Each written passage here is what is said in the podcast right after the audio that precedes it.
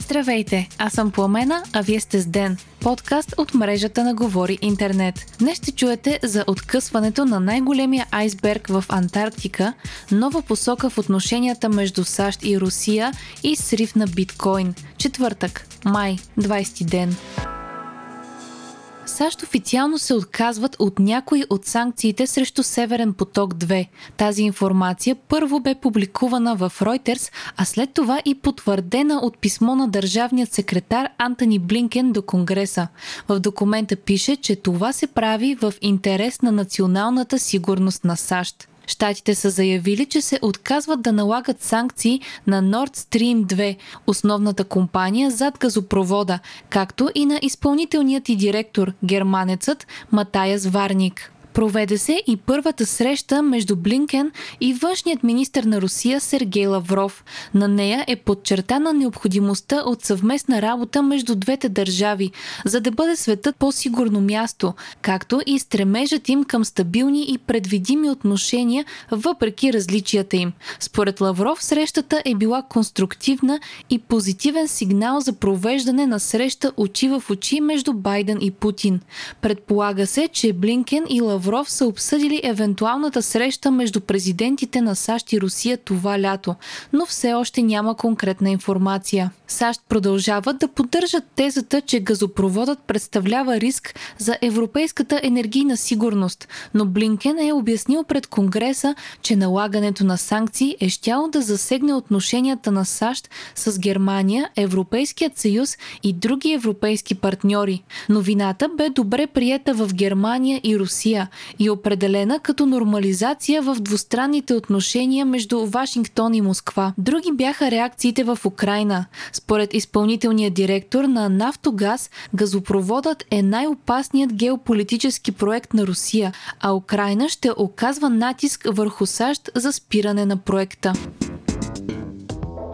Лидер на Хамас прогнозира деескалация на напрежението и договаряне на премирие с Израел до 48 часа. Сблъсъците в Газа продължават вече 11 ден и до сега призивите от международната общност за прекратяване на военните действия бяха безрезултатни. Палестинските власти съобщават за 228 жертви, а тези от страна на Израел са 12. Вчера президентът на САЩ Джо Байден е казал на премиера на Израел, че очаква значителна деескалация, но Нетаняху е отговорил, че е решен да продължи, докато спокойствието и сигурността на израелските граждани не бъдат възстановени. Информацията за скорошно прекратяване на военните удари идва и от египетски източник, който е ключов посредник в преговорите. Според него Израел и Хамас са принципно съгласни на спиране на огъня и уточняват детайлите по примирието. Въпреки оптимистичните новини, взаимният обстрел в ивицата Газа не спира.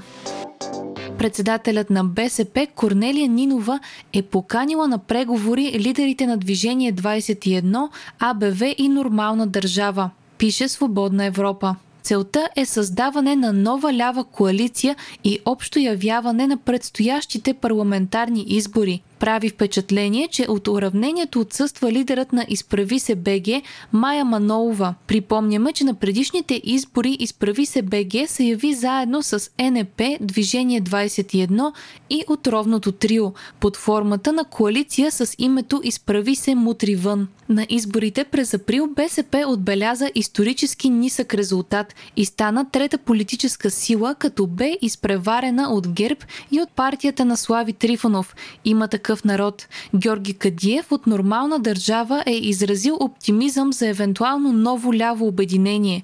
Татяна Дончева от Движение 21 е казала, че се водят преговори, но резултатът все още не е ясен. А за Свободна Европа Майя Манолова е заявила, че не е канена и не участва в подобно нещо. Днес започна и регистрацията на партиите и коалициите в ЦИК за участие в предсрочните парламентарни избори на 11 юли. Крайният срок за регистрация е 26 май. Очаква се да разберем дали ГЕРБ и СДС ще се явят отново заедно на изборите, както и дали ще има обединение на така наречените патриотични партии ВМРО, Воля, НФСБ и Атака. Най-големият айсберг в света към този момент се е откъснал от Антарктика. Това се е случило миналата седмица и бе съобщено от дирекция към Европейската комисия, която отговаря за отбранителната промишленост и космическото пространство. Площа на айсберга е над 4300 квадратни километра, което е 1,5 пъти повече от територията на Люксембург.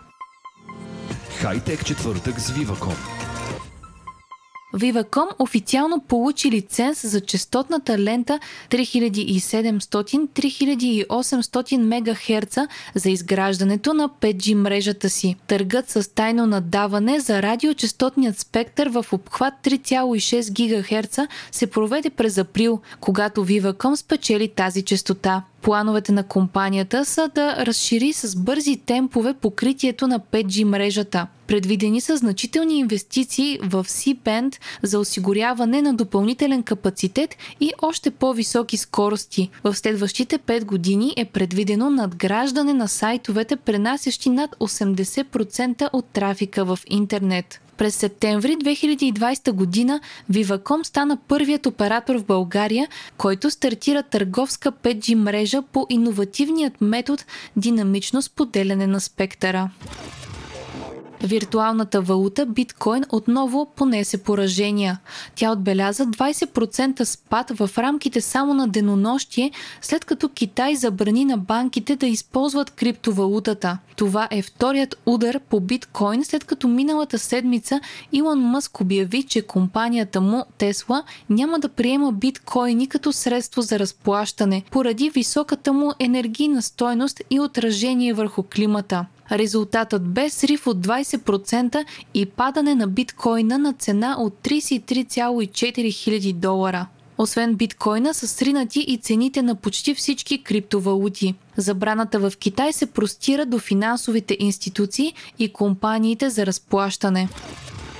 Китай приземи успешно апарат на Марс. Това е едва втората страна след САЩ, която е успяла да го направи. Китайските държавни медии съобщиха за успешната операция, в която модулът Тянуен 1 с марсохода Журонг е кацнал успешно на повърхността на червената планета. Тиан Уен е в елиптичната орбита около Марс от февруари насам в очакване на най-доброто място и време за кацане. Апаратът е успял да се приземи в Утопия Планития, равнина в северното полукълбо на Марс. Вие слушахте подкаста Ден, част от мрежата на Говори Интернет. Епизода подготвихме Пламена Крумова и Димитър Панайотов, а аудиомонтажа направи Антон Велев. Ден е независима медия и разчитаме на вас, слушателите си. Ако искате да ни подкрепите, можете да го направите, като станете наш патрон в patreon.com Говори Интернет и изберете опцията Денник. За 5 долара на месец ни помагате да станем по-добри и получавате достъп до нас и до цялата общност на Говори Интернет в Дискорд. Не изпускайте епизод на ден, абонирайте се в Spotify, Apple iTunes или някое от другите подкаст приложения, които използвате.